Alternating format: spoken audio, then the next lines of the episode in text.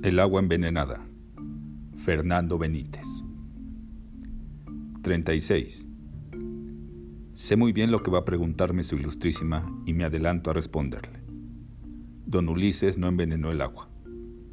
Si los análisis químicos y la minuciosa investigación realizada en los manantiales no bastaran a demostrar que no hubo tal envenenamiento, debe tomarse en cuenta el carácter de don Ulises.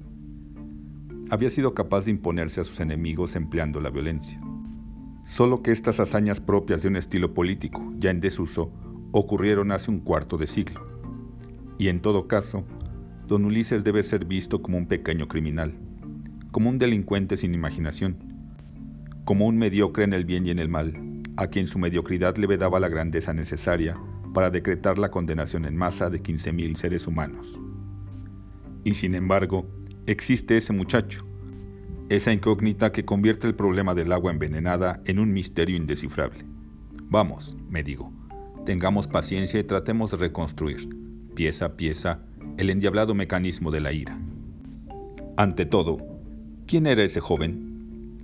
Ese joven, monseñor, se llamaba Pilar Plata y era un campesino analfabeto de 19 años que habitaba con su tía, fuera de Tajimaroa, en una casa próxima a la finca El Ojo de Agua, donde trabajaba como peón. El lunes de Pascua se levantó como de costumbre a las 7 de la mañana y desayunó dos rebanadas chicas de melón, algún pan y una taza de chocolate. Concluido el desayuno, Pilar se despidió de su tía, una vieja rezandera y medio sorda. Se dirigió a la finca y principió su diario trabajo.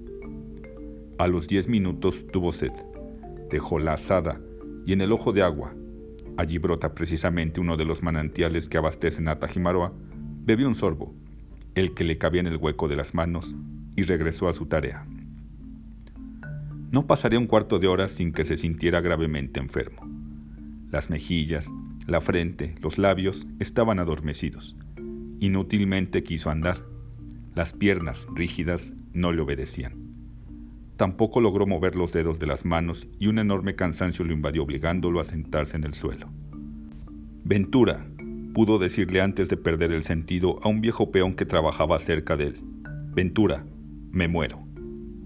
El viejo, asustado, lo tomó de las axilas y arrastrándolo lo sacó a la carretera donde un camión lo recogió todavía desmayado, para llevarlo al edificio del ayuntamiento en que se halla instalada la Cruz Roja. Estos datos, monseñor, los estableció el procurador del Estado después de emprender numerosos interrogatorios y diversas indagaciones, ya que en su afán, muy legítimo por cierto, de probar el carácter criminal del rumor, ese joven era la clave de todo su alegato. Yo también interrogué a Pilar, a la vieja tía, a los vecinos, y llegué a la misma conclusión del activo y escrupuloso funcionario. Desde luego, la casa está situada en las afueras de la población, en un barrio apartado que todavía a las nueve de la mañana no había sido tocado por el rumor. Los vecinos, casi todos campesinos, se mueven en el espacio comprendido de su casa los campos de labranza, y más allá de esos límites se extiende para ellos un mundo hostil y desconocido que poco frecuentan. El joven pertenecía a ese mundo, creía en un Dios dotado de una hermosa barba blanca y sentado permanentemente sobre una nube, y en legiones de diablos, que de tarde en tarde abandonaban sus moradas subterráneas, con la proterva finalidad de que los hombres se emborracharan, mintieran o golpearan a sus mujeres. Desconocía el significado de la palabra democracia, nunca sintió la necesidad de aprender a leer, y para dar una idea de los alcances de su inocencia, debo decir que no tenía la menor idea de que existiera un hombre llamado Ulises Roca. Podría pensarse en una coincidencia infernal, en la chispa caída sobre los materiales explosivos acumulados durante los años del casicazgo que fue la intoxicación de ese inocente. Pero aquí es donde el diablo se introduce de nuevo y yo vuelvo a perder el hilo de mis torpes deducciones. Pilar Plata no fue el único envenenado. Quince minutos más tarde hizo su aparición una mujer embarazada, de 35 años, que traían en brazos sus familiares y presentaba los mismos síntomas del campesino un cuadro típico de intoxicación, según diagnosticaron los médicos, que no tenía relación con su estado, ni con el envenenamiento imaginario de otras mujeres atendidas posteriormente en la Cruz Roja, a quienes la psicosis creada por el rumor hizo sentir enfermas. Así pues, Monseñor, resulta inútil hablar de culpables o de inocentes. y solo nos queda resignarnos ante la fatalidad de los hechos. No culpo a don Ulises y rechazo con energía la sugestión de un viejo texto escolar en el que aparece Nerón, reclinado en su triclino de marfil contemplando, a través de una esmeralda tallada, el incendio de Roma. El cacique no amaba este género de matanzas y nuestro drama carece por lo tanto de imágenes expresivas. Es simplemente un torrente, una crecida, un aluvión de aguas teñidas con el color metálico y herrumbroso de la ira. Solo el Espíritu del Señor lograría apaciguar ese torrente. Pero el Señor permanecía mudo, entregado a realizar su obra de limpieza. Había arrojado a ese muchacho como la evidencia que el pueblo reclamaba para ejercer su justicia, y aquello era apenas el comienzo de su terrible venganza. 37. El médico jefe de los servicios sanitarios, según me dijo a mi regreso de Morelia, estaba alarmado. Pilar Plata, tendido en una cama, recibía su ración de suero. Y la mujer, muy pálida a consecuencia de los vomitivos, se reponía lentamente en la pequeña sala de emergencia de la Cruz Roja instalada en los bajos de Palacio. Yo creo, le dijo uno de los médicos auxiliares, que nuestro deber consiste en prevenir a la gente. Debe abstenerse de beber agua mientras no sepamos con exactitud si está realmente envenenada. Uno de los jóvenes de la asociación que se encontraba en la Cruz Roja, todo el pueblo deseaba contemplar a los enfermos, oyó las palabras del médico y se adelantó. Doctor, será fácil obtener un camión de sonido y avisar a la gente ya que usted lo considera oportuno. Sí, hágalo usted, respondió el médico, aunque solo sea para tranquilizar nuestra conciencia. A las once, las bocinas del vehículo, pertenecía a una secretaría de Estado, difundía la advertencia por las calles del pueblo. No beban agua, corren peligro de muerte, ha sido envenenada.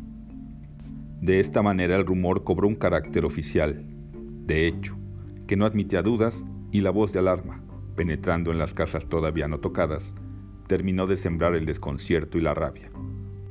Los familiares del cacique declararon que los jóvenes encargados de propalar el rumor culpaban a don Ulises de haberla envenenado. No se ha probado esta incitación criminal y de cualquier modo, la gente asociaba desde antes al cacique con el veneno. Lo creía realmente capaz de cometer ese delito y obedeciendo a un instinto, dejó el palacio y principió a moverse hacia la casa de don Ulises. La casa no daba señales de vida. Los pavorreales desplegaban sus colas esmaltadas en el jardín de las rosas. Las puertas y las ventanas alineadas frente a la carretera permanecían cerradas y el portillo de acceso al aserradero, situado en la mitad del callejón, que limita un costado de la extensa propiedad, estaba desierto. Eran las 11.30. La muchedumbre, engrosada continuamente, de pie bajo el sol de fuego, se moría de sed, y su rabia hasta entonces reprimida encontró la oportunidad de desahogarse. Había llegado la ocasión, temida y esperada ansiosamente, de enfrentarse al cacique, de obligarlo a salir de Tajimaroa, de mostrarle que el pueblo lo repudiaba, y algunos audaces, los más exaltados, arrojaron piedras y gritaban, Lárgate de nuestra ciudad, fuera el cacique y sus pistoleros, Queremos ser libres. A las 11.45 corrió la noticia de nuevos envenenados. Esta vez sí a causa del pánico creado por el camión de sonido. Y la potente sirena de la Cruz Roja se dejó oír como el lamento de una bestia herida de muerte. El rugido incesante de la sirena, ese anuncio de las catástrofes que ha sustituido incluso en nuestro pueblo al arrebato de las campanas, precipitó la crisis nerviosa ya inminente y arreció la pedriza sobre la mansión del cacique. Entonces, monseñor, sucedió aquello. Don Ulises, seguido de Adalberto y de otro guardaespalda, salió por la puerta del aserradero llevando su ametralladora en la mano. Recorría el polvoroso callejón lentamente. Su presencia anulaba el tiempo, lo forzaba a retroceder, a fijarse en 1930, cuando asaltaba los ayuntamientos y los sindicatos rebeldes, sin otra fuerza que la de su temible ametralladora. No, no es una pieza de museo, un truco para hacerme respetar, un hobby del viejo cacique. Parecía decirles mientras avanzaba amenazante y confiado. La gente, agrupada en el callejón y en la esquina de la carretera, se inmovilizó. Las manos dejaron caer las piedras y algunos vecinos iniciaron un movimiento de retirada. ¡Cobardes! ¡Gallinas! gritó don Ulises con su voz ronca. Ustedes serán los que se larguen. Ahora mismo se largan o disparo. El desprecio que revelaban sus insultos, ese cargo de cobardía repetido a lo largo de los años, provocó una reacción inesperada. De nuevo se levantó el griterío y llovieron las piedras. El cacique se detuvo intensamente pálido. Se enfrentaba al dilema de aceptar la victoria del pueblo y marcharse derrotado, o de jalar el gatillo y disparar contra la gente. La vacilación duró un segundo. Adalberto, que se mantenía detrás de él, herido por una piedra en la cabeza, cayó al suelo ensangrentado y don Ulises, sin pensarlo más, empuñó la ametralladora e hizo fuego. Manuel Espino fue tocado, misteriosamente, el primero. Venía corriendo de palacio para unirse a la muchedumbre y al cruzar la boca calle, la ráfaga lo alcanzó de lleno, matándolo en el acto. Allí quedó también un indio alfarero de San Bartolo. Arreaba sus dos asnos cargados de ollas y cazuelas y cuatro o cinco hombres fueron heridos y se marcharon a sus casas antes que interviniera la Cruz Roja. Hombres, mujeres y niños huían despavoridos y la carretera y las calles vecinas se vaciaron en un abrir y cerrar de ojos. Don Ulises, arrastrado por la cólera, llegó hasta la esquina y seguía gritando fuera de sí. Cobardes, pueblo de gallinas. Un hombre solo contra mil y todavía huyen como liebres. Súbitamente cayó pareció comprender que algo irreparable, algo que trastornaba el orden de las cosas, había ocurrido, y dando la vuelta, entró al aserradero seguido de sus pistoleros. 38. ¿Y yo? ¿Yo qué hacía entre tanto? Yo me esforzaba, monseñor, en leer mi brevario, recorriendo una y otra vez el claustro parroquial. La jornada había comenzado muy temprano. A las cinco me senté en el confesionario. A las siete dije mi primera misa la más concurrida en un pueblo madrugador y devoto. Y a las nueve tuve que oficiar en una solemne misa de cuerpo presente. Asocio la muerte y la violencia y el hecho de que un joven se ha destruido en su cama, a pesar de mi familiaridad, con las situaciones in extremis. Me subleva como un hecho arbitrario y refinadamente perverso. El hombre de la mañana no cumplía los 30 años. Fue el tesorero de nuestra caja de ahorros y había muerto de leucemia en dos o tres semanas aunque flotaba todavía sobre la frente amarilla su mechón de pelo castaño, la nariz afilada y ganchuda, las mejillas consumidas y la amarga desesperación impresa en su rostro lo hacían irreconocible.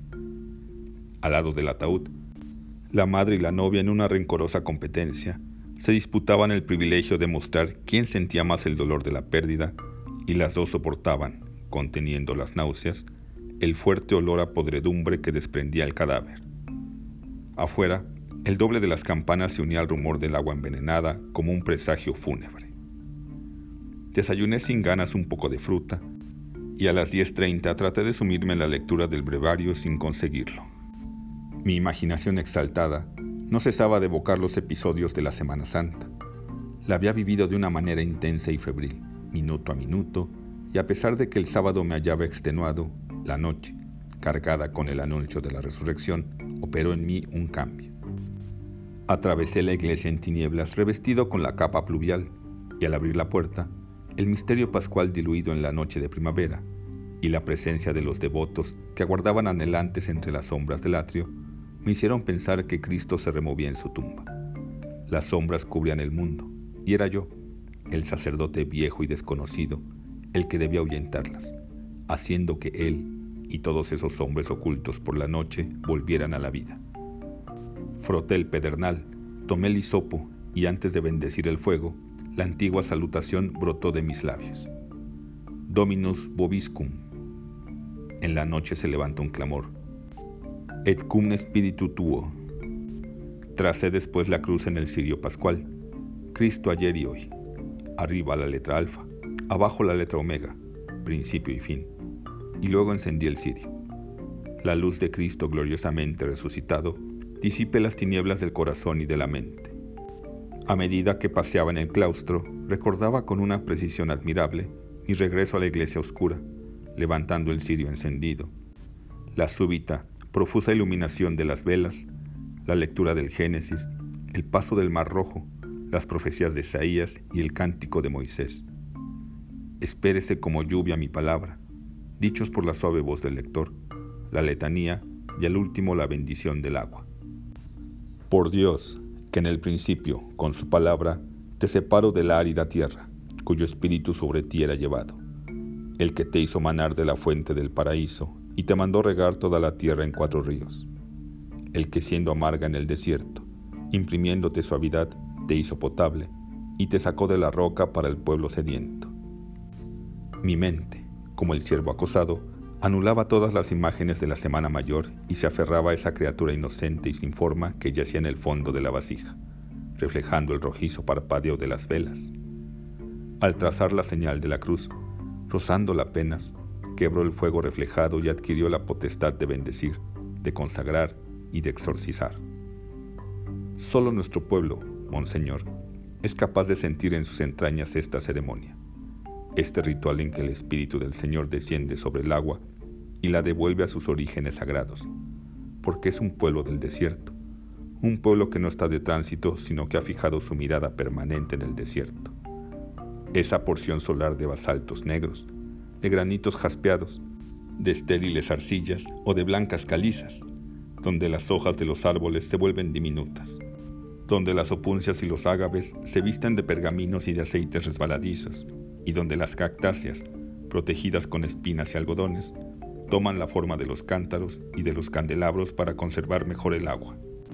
Ese caudal precioso hecho de la más leve humedad, destilado a través de infinitos tubos capilares, extraído avaramente de las areniscas y de los sílices ardientes, arañando y socavando la tierra como la araña y la socava nuestra gente. ¿A qué se debía esa obsesión por el agua? No se debía al bochorno de la canícula, al aire gracioso y polvoriento que respiraba trabajosamente, sino más bien a la sed y al odio de la calle, a los avisos de aquella tragedia que se gestaba afuera y golpeaban en mi conciencia, haciendo que se volviera sin cesar a la imagen del agua bendecida, al oasis que representaba, en medio de nuestro desierto, la noche de la resurrección. 39. El padre Suárez, uno de mis vicarios, se presentó en el claustro a las once. Señor cura, me dijo, las cosas no marchan bien allá afuera. Corre el rumor de que el agua ha sido envenenada. Cerré el brevario y procuré darle a mi respuesta una intención sarcástica. Padre, ¿cómo puede usted creer en semejante sandez? Se trata de una superchería tan vieja como el mundo. Sin embargo, insistió el padre mostrando desconcierto. La gente está excitada. Es el calor el que provoca estos malos pensamientos. No se alarme por una nadería. El padre regresó una media hora más tarde.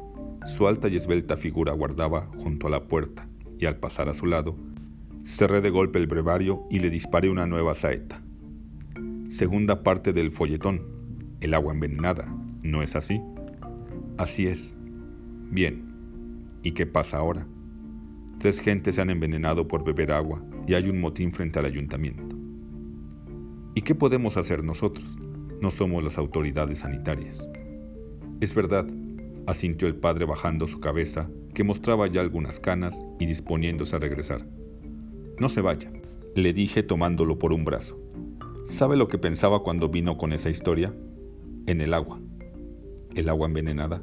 No, no pensaba en esa agua sino en el agua bendecida por nosotros el sábado, en esa agua de vuelta a sus orígenes, que según parece el demonio ha ensuciado de nuevo. Yo tampoco creo en el agua envenenada. Tengamos calma. Vaya usted a la plaza, averigüe la naturaleza de ese rumor, y si nosotros podemos calmar los ánimos, comuníquemelo en el acto. Un hombre apareció en lo alto de la escalera y exclamó sofocado, Señor cura, han comenzado los tiros. Toma aliento. ¿De qué tiros hablas? Don Ulises ha matado a dos hombres con su ametralladora y ha herido a tres o cuatro. Sin oír más, entré a mi cuarto y tomando el maletín en el que guardo la estola, los santos óleos y un crucifijo, salí rápidamente. Vamos, le dije al padre Suárez, y que Dios nos bendiga. Crucé el jardín del curato y en dos minutos llegué a la esquina en que estaban los hombres caídos. Reconocí a Manuel al primer golpe de vista. Sus ojos vidriosos y desmesuradamente abiertos estaban clavados en una visión horrenda. Alzando su hermosa cabeza juvenil, se lo cerré con la mano abierta, y su rostro atormentado, de loco furioso, pareció alejarse y revestirse de serenidad. Pregunta su ilustrísima cuáles eran mis sentimientos.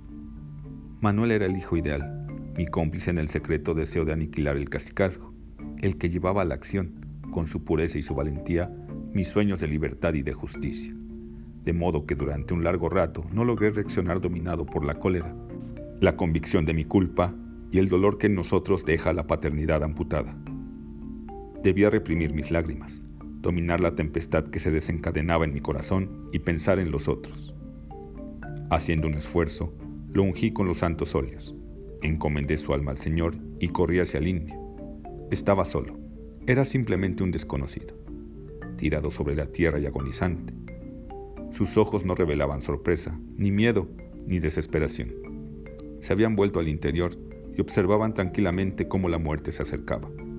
La ráfaga de la ametralladora casi lo había partido en dos y se desangraba chorros empapando la tierra reseca. Me apresuré a darle la absolución y un minuto después se volvió de costado y murió de la misma manera que morían los hombres de Sinapecuaro o en Pénjamo. Todo, monseñor, ocurría como en los sueños. Los hombres, las calles, los árboles eran imágenes reales, pertenecían a nuestro mundo y flotaban deformados en una atmósfera caliginosa y ardiente. Cobraban dimensiones fantásticas y los hombres y las mujeres desfilaban con los rostros descompuestos. Retírense, les grité, váyanse a sus casas, no agraven más la situación. Nadie me oía. El pueblo entero se movilizaba para tomar venganza y la sangre correría a torrentes. Era necesario evitar el drama que se avecinaba, intentar salvar a las víctimas y a los victimarios, y sin pensarlo, me dirigí a la casa de don Ulises. 40. Con las dos manos cerradas, llamé al portillo que se encuentra a la mitad del callejón. En los salientes de las bardas asomaban algunas cabezas y desde las esquinas, los vecinos reunidos en grupos me gritaban, Devuélvase, señor cura, devuélvase, no pacte usted con los asesinos. A poco abrieron y entré al aserradero. Habían parado la máquina. En el fondo de un pasaje abierto entre las pilas de tablones recién cortados estaba don Ulises. Traía en la mano su ametralladora y del cinturón asomaba la cacha de una pistola. Señor cura, me dijo, ¿qué es esto? ¿Qué quieren de mí sus feligreses? Mis feligreses, como usted comprenderá, están indignados. Atacan y me defiendo. Ha matado usted a dos hombres y ha herido a cuatro o cinco. Mi ametralladora no está cargada de confites. Tenía el pelo canoso revuelto, y la camisa de lana bajaba y subía sobre el hercúleo tórax al compás de su agitada respiración. Don Ulises, la situación es muy grave, le dije tratando de no dejarme arrastrar por la ira. Debe usted abandonar el pueblo ahora mismo. Diez minutos después será demasiado tarde. Saldré de Tajimaroa el día que me crezca este dedo mocho. Contestó pronunciando las palabras lentamente al mismo tiempo que levantaba su mano izquierda y la ponía frente a mis ojos. En la mano rojiza y manchada por la edad, abultaba el muñón de su dedo índice. ¿Lo ve usted? añadió sonriendo forzadamente. Aún no me ha crecido. La llegada de su esposa, su nuera y de su hija María impidió que le respondiera. La mujer se limpiaba las lágrimas con un pañuelo. Viejo, habló sofocada, están incendiando la casa. Han principiado a quemar las ventanas y la puerta. Los ojos de don Ulises se inyectaron y su cuello de toro enrojeció. La nuera, en cambio, no tenía una gota de sangre en su hermoso rostro aniñado. Cargaba a su último hijo envuelto en un chal y otros dos pequeñuelos se cogían a la falda. La hija temblaba de cólera. Papá, ordene usted que me den una pistola. Esa canalla va a saber quiénes somos. No te metas a donde no te llaman. Estas son cosas de hombres. Vamos a la casa. Venga usted con nosotros, señor cura. Nos pusimos en marcha. La casa, separada del aserradero por una barda, en realidad tenía dos pisos. El de abajo, solo visible desde el interior, se hallaba al nivel del patio. El de arriba, paralelo a la carretera, por un extremo, limitaba con la casa del único hijo de don Ulises y por el otro con el jardín sembrado de rosas que formaba esquina y conducía a la calle del aserradero. Don Ulises subió la escalera sin cesar de dar instrucciones a sus pistoleros. Por una ventana de la sala se veía la acera de enfrente y el camellón central de la carretera, invadidos de una muchedumbre que gritaba. Óigalos, desean matarme, pero no les daré ese gusto, exclamó don Ulises, y dejando en el suelo la ametralladora, corrió la persiana y se sentó en un sillón. La luz hacía brillar las colas de los pavorreales y las rosas del emplomado que daba al jardinillo. Y yo me sentía dentro de esas peceras donde nadan, entre rocas y musgos artificiales, diminutas quimeras de plástico, no precisamente a causa de la luz, sino del ambiente propio de la casa. Todo allí era convencional y tenía el sello del nuevo rico. Lo mismo las yeserías son rosadas del techo, los juguetes de porcelana, los sillones de tubos niquelados, que las marinas o la pianola cubierta de un paño de terciopelo y alzada solemnemente sobre una plataforma de madera. Don Ulises observaba atentamente su ametralladora. Somos ocho hombres bien armados que saben disparar, dijo en voz baja. Basta ya de locuras, don Ulises. Piense usted en los niños y en las mujeres de su familia. No han querido abandonarme a la hora del peligro. Son buenas mujeres y buenas mexicanas. El hijo había entrado sin que yo lo sintiese. Las gafas negras le ocultaban los ojos. Llevaba un rifle y su voz era ligeramente chillona debido a la excitación. Usted, señor cura, dijo señalándome con el rifle, es el culpable de lo que ocurre. Nos ha echado encima a la gente y ahora no puede meterla en cintura. Le han mentido, respondí. Se trata de una calumnia. Nos han dicho, balbuceó turbado. No haga caso de lo que dicen. Yo he venido a defenderlos y estoy dispuesto a todo con tal de que no se derrame una gota más de sangre. El joven cayó. Don Ulises se había levantado y miraba la carretera levantando a medias la persiana. Tendrán su merecido, gruñó y dejando caer la persiana le ordenó al hijo. Di que se lleven lejos los tanques de gas y corta tú mismo la luz eléctrica. Don Ulises, salga usted de la casa. Yo lo acompañaré en su camioneta. Es su última oportunidad. Por un segundo vaciló. No, dijo resuelto. No soy de los que huyen. Olvide usted su orgullo y reflexione. Nada podrá hacer contra la cólera de un pueblo. Pierde usted su tiempo. Ahora vendrá lo que tiene que venir. Aunque se esforzaba en mantener su orgullosa reputación, los ojos lo traicionaban. Se leía en ellos cierta angustia, una inseguridad que trataba de dominar levantándose a cada momento, o tomando medidas insignificantes, mientras su casa era cercada por diez mil hombres enajenados. Detrás de él, con una pistola en la mano, estaba Adalberto, su principal guardaespaldas, sin apartar la mirada de su amo. Un hilillo de sangre le salía del pelo y escurriéndole por la frente le manchaba la blanca guayabera. Te sigue saliendo la sangre, Adalberto, dijo el cacique. Vea que mi mujer te cure. Don Ulises, no quiero abandonarlo. Ve y regresa pronto. El señor cura tomará tu lugar. ¿No le gustaría manejar una pistola? Dejé el sillón y me acerqué al emplomado. A través de los pavos reales y de las rosas de vidrio, los pavos reales de don Ulises extendían sus colas sedosas entre las flores del jardín. Debe usted decidirse, le dije sin volverme. ¿Admira usted mis pavos reales? Admiro la indiferencia criminal con que usted condena a su familia. Soy yo la voz fría de Adalberto. Don Ulises, están quemando el ala sur del aserradero. El cacique salió sin decir una palabra y yo me quedé solo. La gente se movía entre las colas de los pavos reales teñida de luces escarlatas y amarillas. Un sordo griterío que podría tomarse como un lejano trueno hacía vibrar en sus vitrinas las figuras de porcelana. ¿Qué debo hacer? me pregunté angustiado. Veía acumularse las nubes del odio y yo permanecía con la frente apoyada en los cristales del emplomado sin que se me ocurriera ninguna idea. El padre Suárez me tocó la espalda. Señor cura, ¿qué hacemos? Preguntó adivinando mi indecisión. Con toda franqueza le contesto, no lo sé. ¿Ha pensado usted en algo? Salga usted de la casa. No tardaré en arder por los cuatro costados. Tal vez sea mejor disuadir a los sitiadores que ayudar a los sitiados. Venga usted conmigo, padre. La lucha será terrible. La decisión estaba tomada. ¿Era la mejor? ¿La más prudente? ¿Debía haberme quedado en la casa y defender a sus moradores con uñas y dientes? ¿Qué me impulsó a salir Confiaba en ser obedecido. Mi poder era tan grande que iba a realizar ese milagro.